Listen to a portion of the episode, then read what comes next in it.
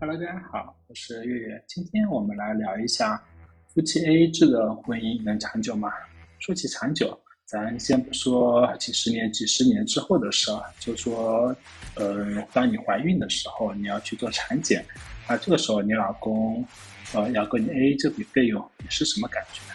如果你觉得，哎呦，我为你生儿育女，整体上受这么大罪，你却这么没人性。这都跟我要平摊，我这是寒心，然后你一气之下把孩子打掉了，然后肯定就没有然后了，答案立刻就有了，根本用不着谈长久以后的事儿。如果你觉得生养孩子是我想要的，即使没有伴侣，我也会选择养育一个孩子。虽然作为男性的我，但我也知道生孩子对女生的身体造成什么样的影响，所以。呃，如果你自己觉得你想要承担这个所需要承受的，那么你就不会生老公的气，但你只是把他当做一个与你共同完成心愿的合作伙伴。注意，这里是合作伙伴。在这种条件下，我们再谈谈这种模式的婚姻会不会长久？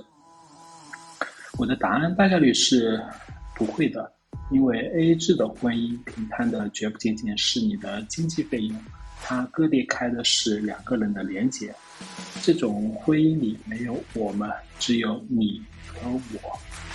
可能结婚时你爱他，他也爱你，但未来你是你，他是他，在任何事情上，你俩都将是我解决我该负责的那部分，你解决你该负责的那部分。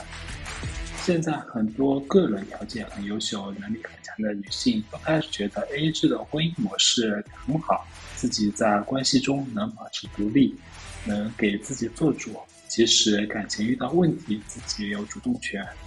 但是抱有这种想法的人，往往忽视了一件事，就是人们需要伴侣的原因，主要在于情感上和精神上的互相支持。两口子有共同的经济规划，共同参与收支的分配，意味着风雨同舟。在情感上给双方的感觉是我们是人生合作伙伴，我们是命运共同体，而不仅仅是各自为政的你和我。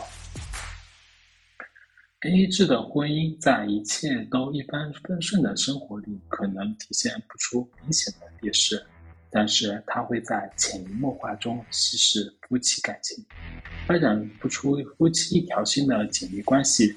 一旦家庭出现任何危机和困境，婚姻的小船说翻就翻。所以，对于婚后 AA 制生活能否长久，我的观点是，大概率是不会的。好了，今天的分享就到这儿了，谢谢大家，拜拜。